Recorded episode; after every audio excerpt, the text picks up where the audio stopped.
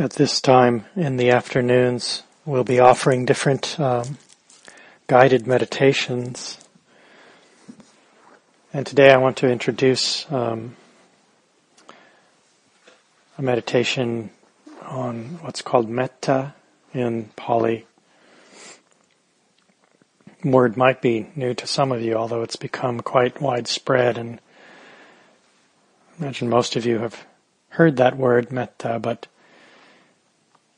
when I went to my first retreat, which is the case for some of you, there are all these helpful little signs around the center. It said, please don't bring any food or drinks into the hall, and it was signed metta, and please come on time for the sittings, metta, and they're all over the place, and I thought there was some, you know, well-intentioned busybody who just couldn't help themselves leaving these little notes, because I'd never heard that word before.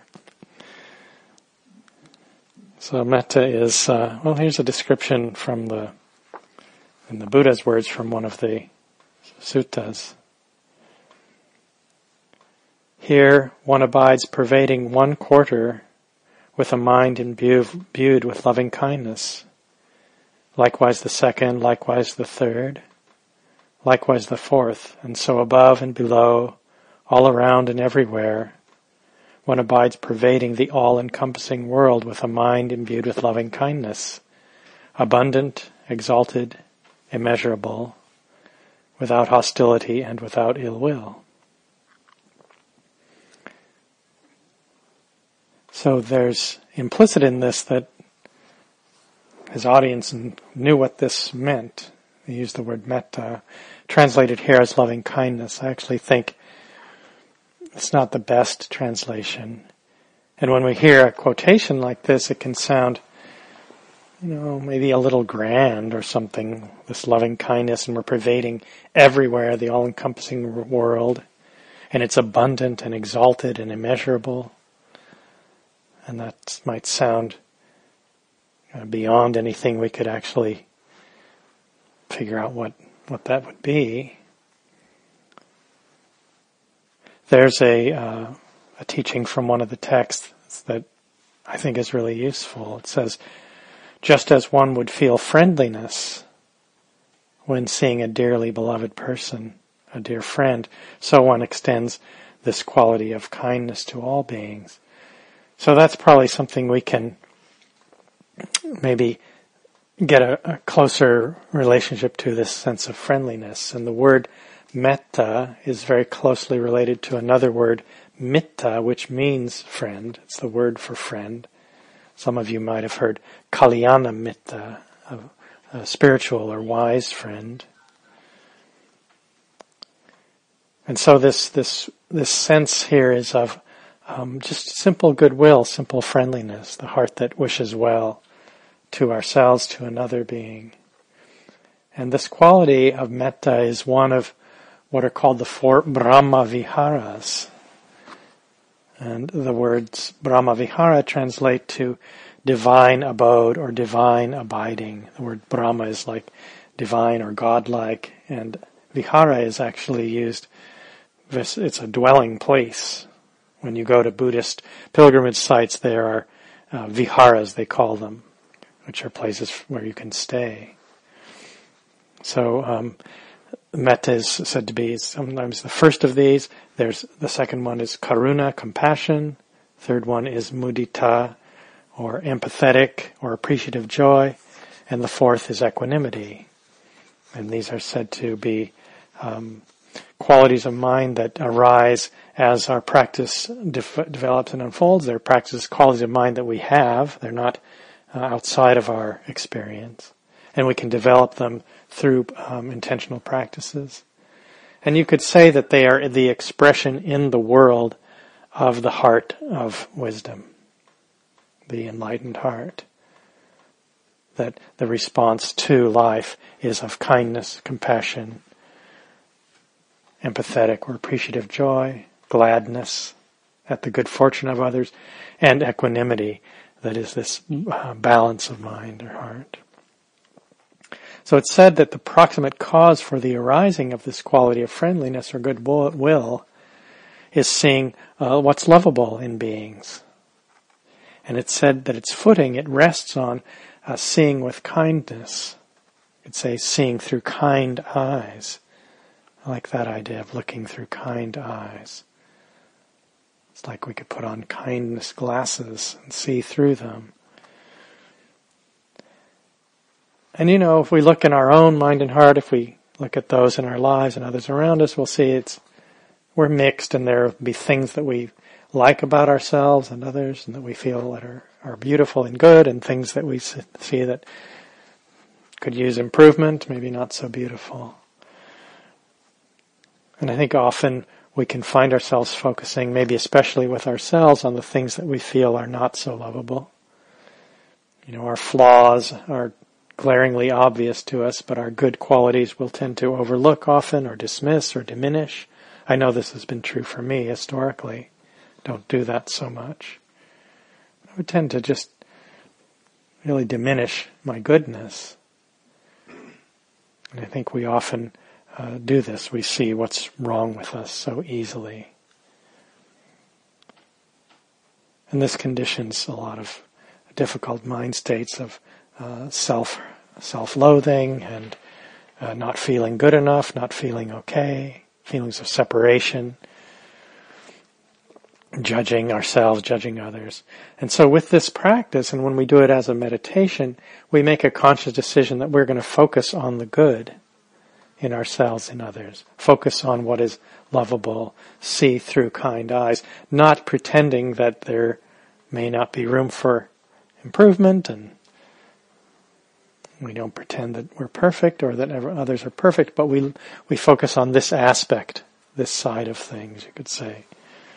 We focus on the good, and this uh, can really transform the way we relate in the world. And we, it's a conscious intention to create a field of goodwill. And this quality of friendliness, of metta, of uh, kindness, of goodwill, it's a, it's, it shows up as a, a quality of generosity of heart. It's just an offering. It's not asking for anything in return. It's not conditional. And it's one way we can connect to it. I think one way that we can easily tap into it is by connecting with the universal wish that all beings have to be at ease or to be happy be safe.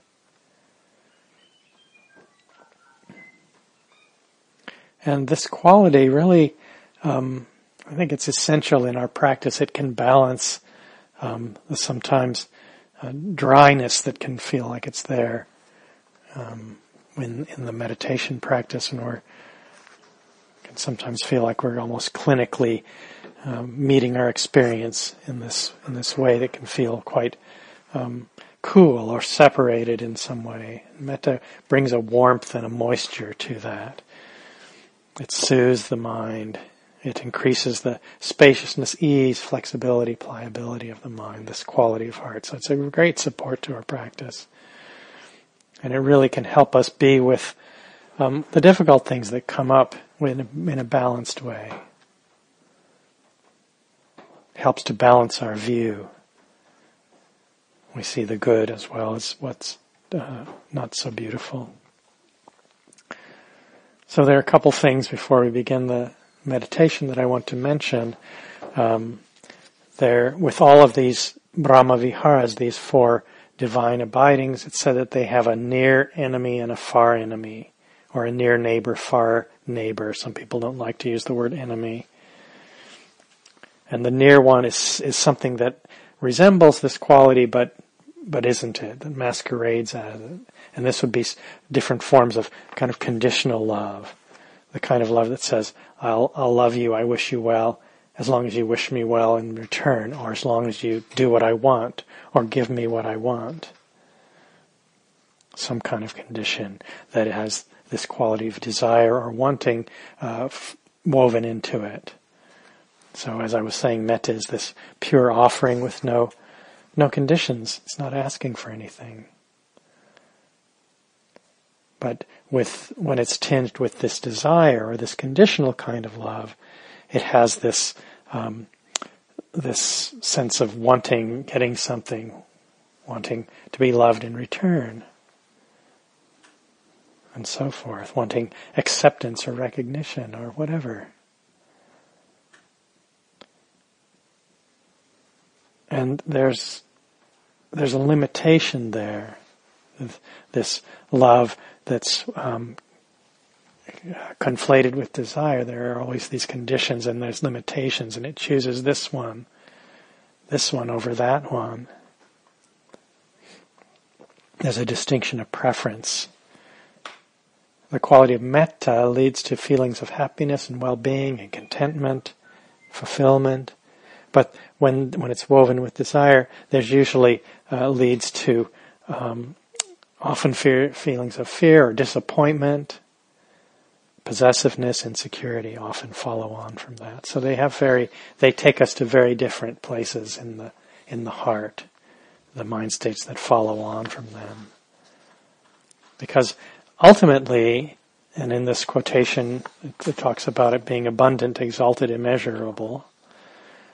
Ultimately, it has this ability to become really abundant and immeasurable, unconditional, boundless, limitless, and making not making distinctions. It's an offering. It flows from our inner being, not from conditions in the world.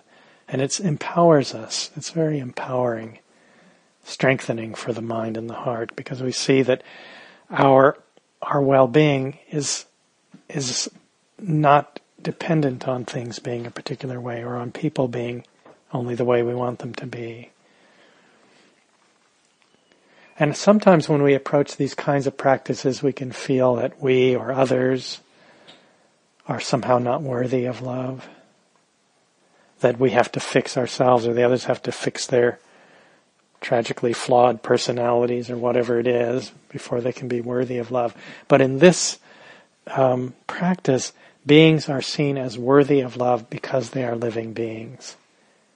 Because of being sentient, what we call sentient beings. That's the, the qualification for being worthy. So we're all pre-qualified as living beings. And right now, this is a very widespread practice. Right now, in the world, there are people who are sending metta to all beings. Guaranteed. And we're, we're all, we're part of all beings, so we can have our radar out to catch that. It's happening right now.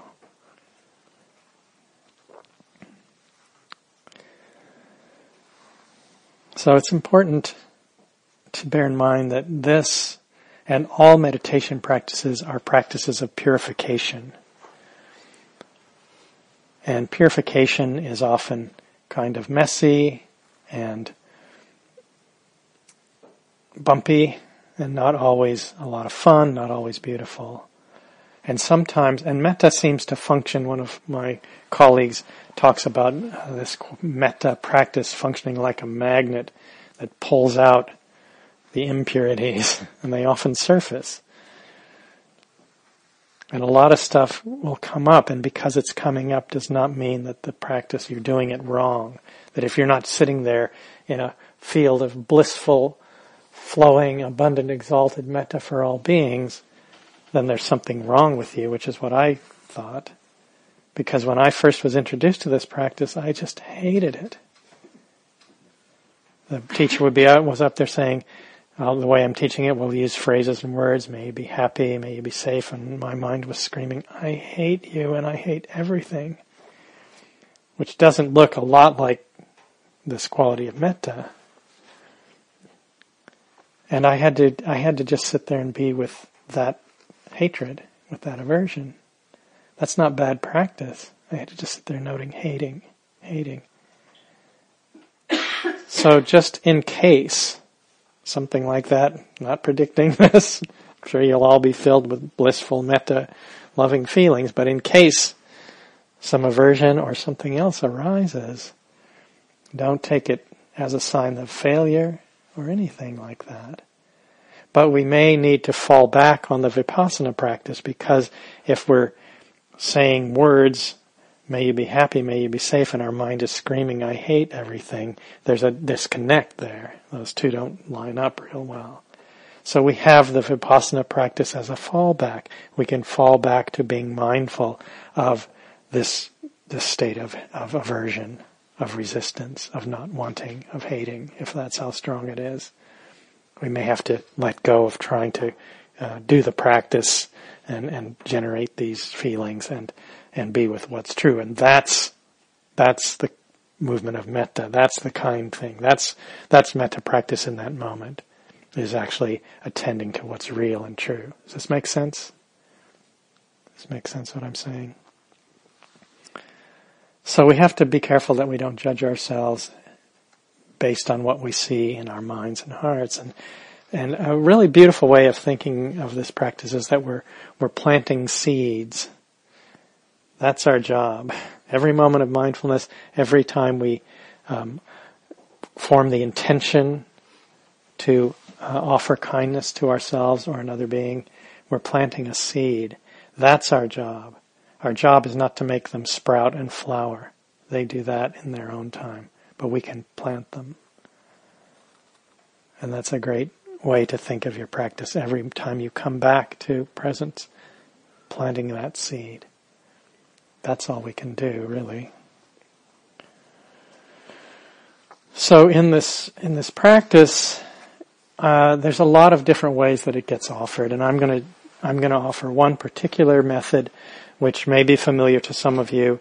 It's very commonly taught. It comes from uh, one of the texts called the Visuddhimagga, which means the path of purification, and it involves using words in the mind, um, images or feelings, uh, felt sense of different beings, and and the sense of offering them or wishing them well. Um, there are different ways, and, in the next days, I'm sure Jill and I will offer other approaches. But I wanted to introduce this one today. So, um, and in all of these, so we, we do all we do practices with all four of these Brahma Viharas. This retreat, we probably won't get to all four of them. Uh, we may focus just on metta and uh, karuna, the first two, uh, kindness and compassion. We usually start the, the way this practice is taught is we start where it's easy, relatively easy, and we move to where it's more difficult, moving through different categories of beings who are said uh, to be moving from where it's easier to where it's more difficult. And traditionally it's said one begins with oneself. Now that might be an easy place for some of you. But my teacher told me I had to put myself in the difficult person category because that would just, I couldn't do it. So we want to find a place that's easy, a place where we really can um, easily feel uh, uh, feelings of goodwill. So um, I'll bring this up more in the guided uh, as I start to guide the meditation. But we'll be starting with a, a being where the, the relationship is very simple and um, the sense of, of caring for them arises very easily. So not a complicated. So even a very dear friend, sometimes, you know, they, we love them, but, you know, you just need to stop doing that thing or whatever, you know. So there's a little bit of, there's a little something there, you know, it's like, I love you, but I wish you'd get your act together or whatever. So we're going to start even easier than, than a dear friend. so take a position, a posture that feels uh, very comfortable um, for yourself right now. If you want to adjust your posture, possibly switch to a chair, that's fine. Um, but uh, we always want to try to bring ease to the body, but especially uh, with these uh, Brahmavihara practices, we want to start with as much comfort as possible so that we're not um, struggling with uh, difficult sensations in the body, at least not right away. And beginning now by allowing um, yourself to just just be as you are right now, not doing anything for a few moments now, but just just being a living being. So there's no focus, nothing that feels like something you're doing. whatever mood might be there. You could be feeling sleepy or grumpy, happy, interested or bored. It's fine, just as you are, however you are. You don't have to do anything about it, fix anything or change anything. You don't have to work at anything. You're just a living being right now.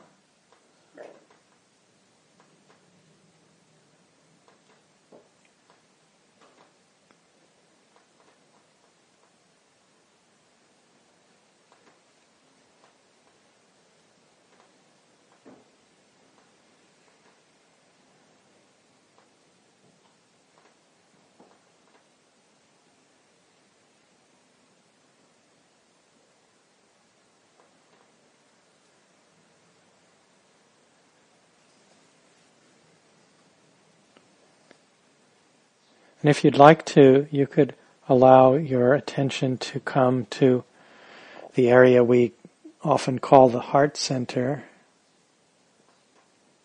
at the base of the sternum in the central part of the chest. So not so much on the side where the the beating heart organ is, but more than the center. Some people find it interesting to place the hand or fingertips there. Some people uh, might breathe into this part of the body, but it might not be meaningful for you. It might not make sense. You don't have to do this, but if you'd like to, if it seems interesting or you have found it helpful in the past to connect with this part of the body, some traditions would call it the heart chakra.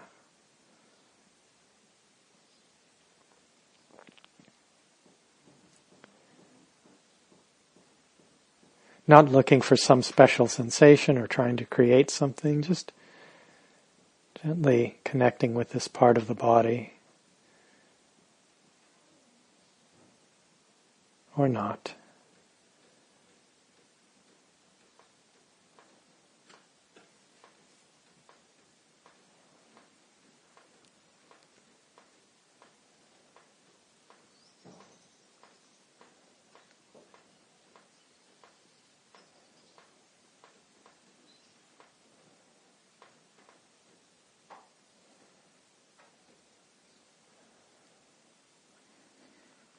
And now see if some being might come into your mind where it's a simple relationship and the feelings of friendliness or goodwill seem uh, easily accessible for you. It might be yourself. It might be someone who has been very kind and supportive,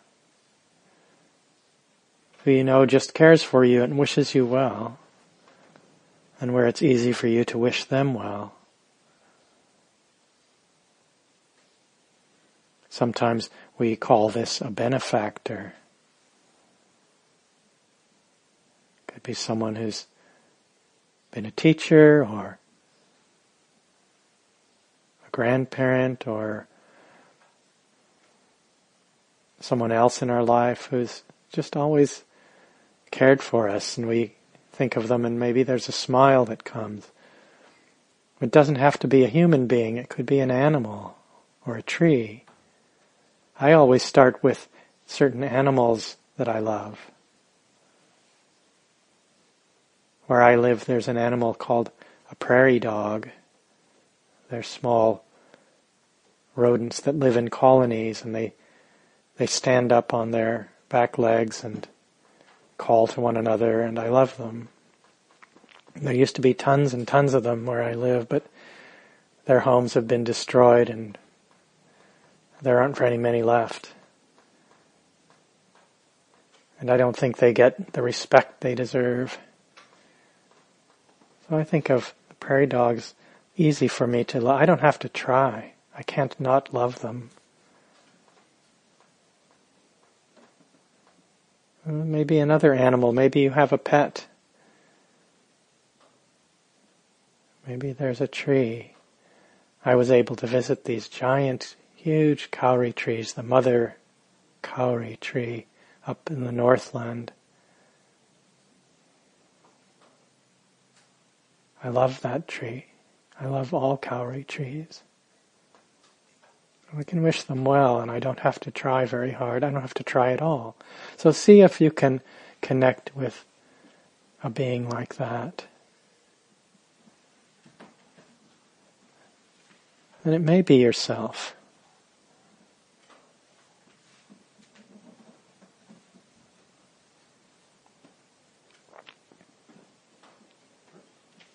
And so perhaps an image or just a felt sense of a being, if it's an image, it probably won't just stay there. It might come and go. It would for me. You don't have to try to hold on to an image. Some people, when they are thinking of themselves, picture themselves as a young child. That could be good.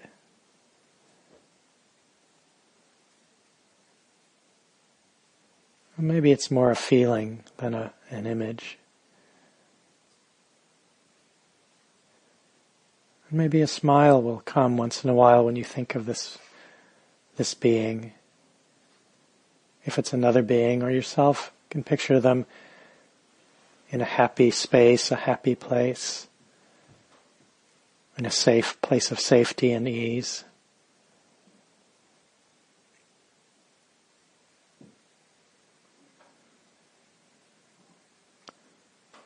And so traditionally we combine this sense or image or feeling of a person or another being or ourselves with words that may help us to evoke this sense of goodwill, of friendliness.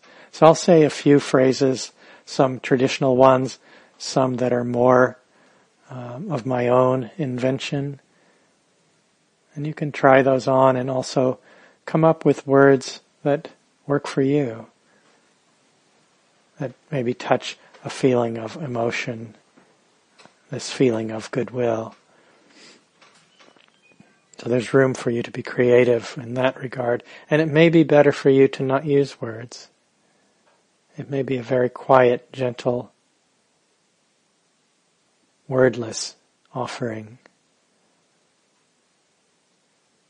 You can check it out and see.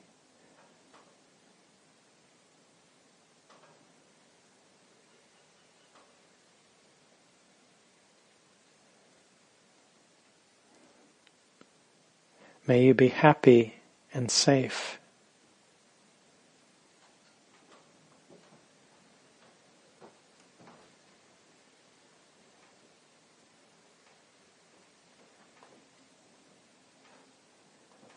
May you be healthy and strong.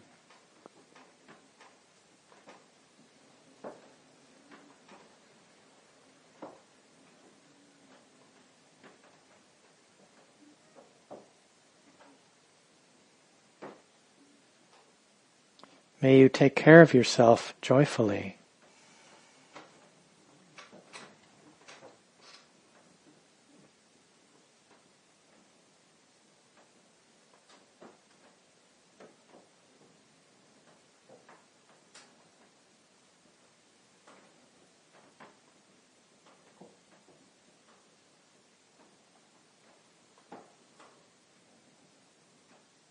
Some people like to reconnect with the area of the heart between after saying each phrase, just resting there for a moment.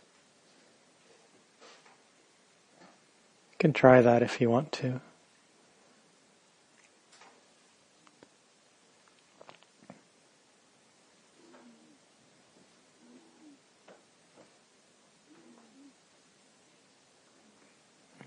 If you're working with yourself as the object of your offering of kindness, you change the words in that way. May I be happy and peaceful just as I am.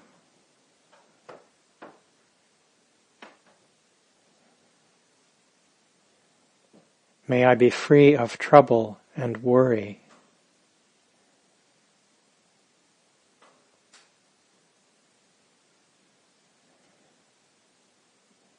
May I be protected from inner and outer harm.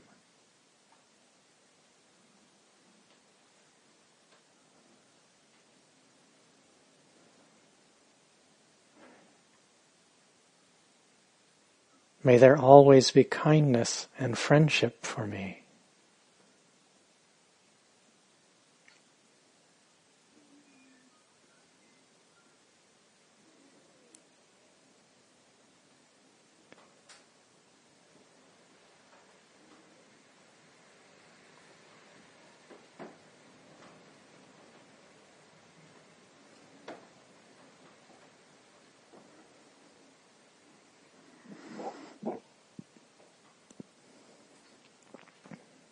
So continuing in this way, with this easy being with yourself,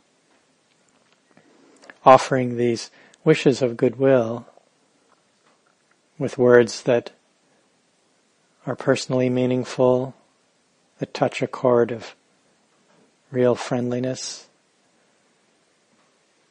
or perhaps with some of the phrases I've used.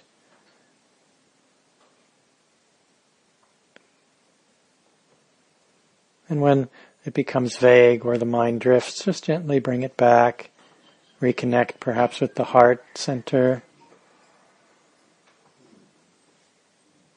Bring up an image or feeling of this being, of yourself or another. And just begin again, gently offering. And perhaps also receiving, offering these wishes and receiving them from the the dear being, easy being. Let them wish you well also.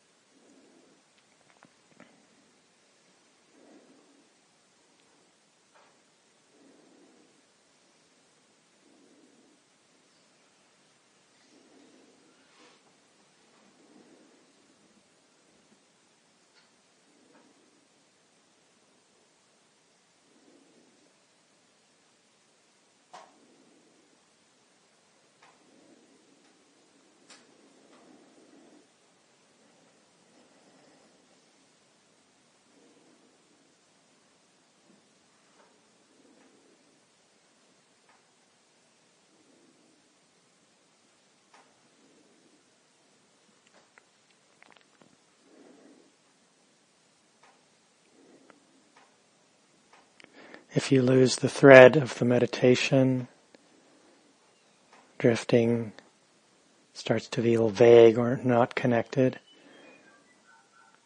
just gently come back to feeling the body sitting, the hands touching perhaps. Maybe reconnecting with the area of your heart center if that's been useful or interesting.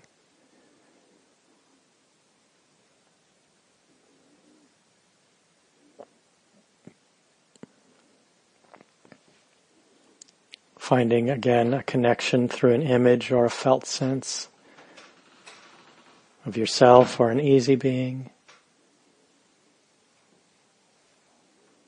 And offering phrases of goodwill or in silence.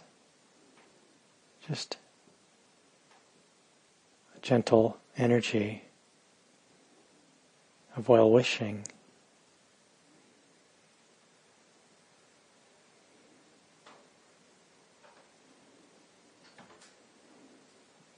May you be happy and safe.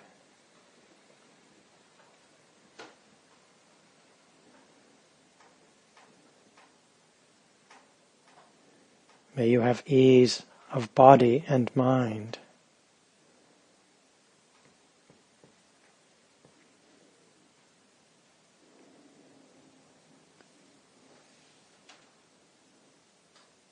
May you take care of yourself happily.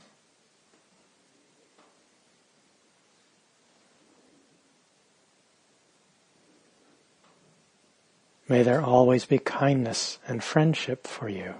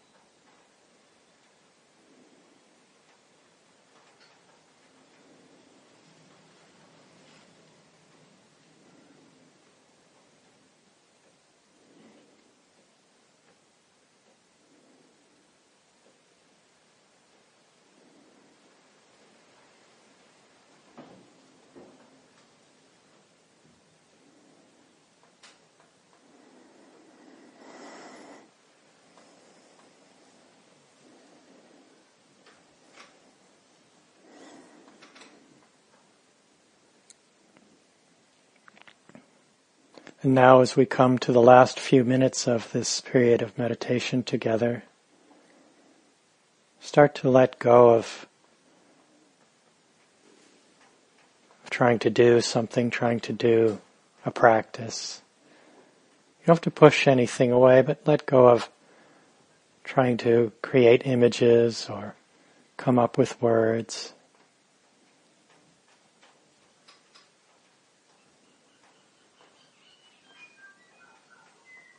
Let go of anything that feels like something you're trying to do.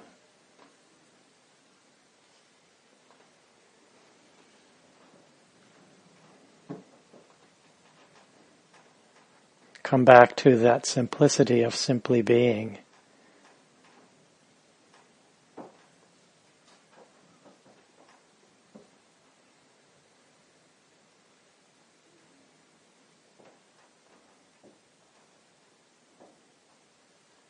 There's nothing you have to do. And there's nowhere to go.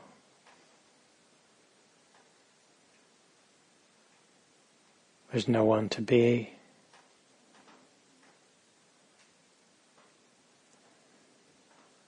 There's nothing to get, nothing to get rid of.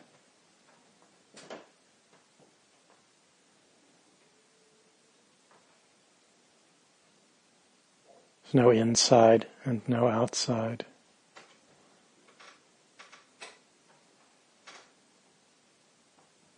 Nothing to hold on to and nothing to let go of.